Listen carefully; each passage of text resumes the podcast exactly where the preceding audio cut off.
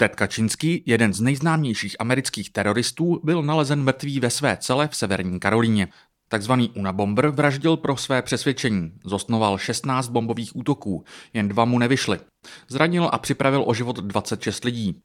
Jeho myšlenky namířené proti moderním výdobytkům jsou ale dnes populárnější než kdy jindy. Paradoxně na sociálních sítích.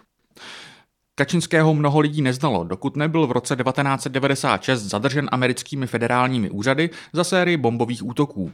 Při letmém pohledu může jeho zadržení a soud zapadat do řady dalších amerických událostí 90. let. Krvavé potičky s federálními agenty v Ruby Ridge a Waco, bombový útok v Oklahomě nebo dřívější exploze ve Světovém obchodním centru v New Yorku.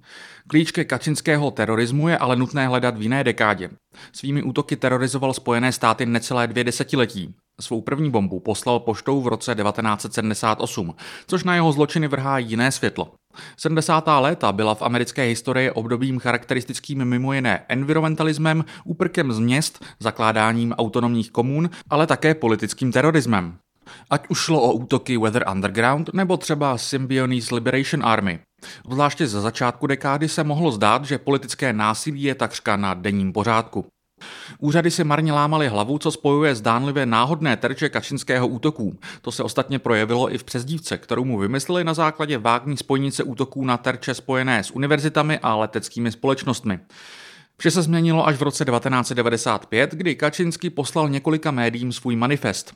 Jeho nejslavnější větu zná kde kdo. Průmyslová revoluce a její důsledky byly katastrofou pro lidskou rasu.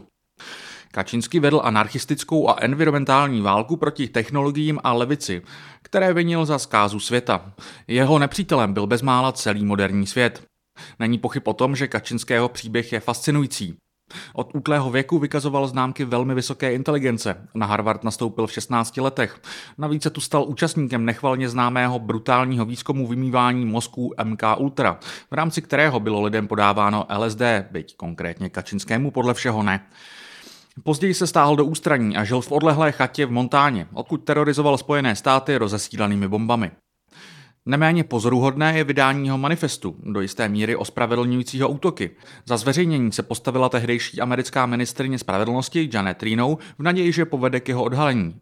Přesně to se stalo, když Kačinského styl psaní rozpoznala jeho švagrová.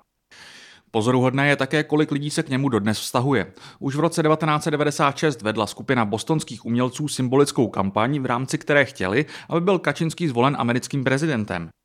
Jisté sympatie mu vyjádřovali i mnozí z mainstreamu. Ve většině z nás je malý kousek Una Bombra. Otevřel svůj text z magazínu Time v roce 2001 novinář Robert Wright.